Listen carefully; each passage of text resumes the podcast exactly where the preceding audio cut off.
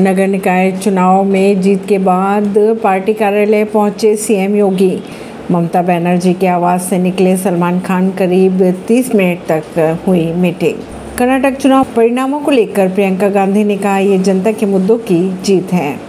कर्नाटक में जीत के लिए पीएम मोदी ने कांग्रेस को ट्वीट कर दी बधाई। भारतीय नौसेना ने केरल में लगभग बारह हज़ार करोड़ रुपए की ड्रग्स की सब। निकाय चुनाव में सीएम योगी ने सादे ऐसे समीकरण यूपी में बन गया बीजेपी का ट्रिपल इंजन।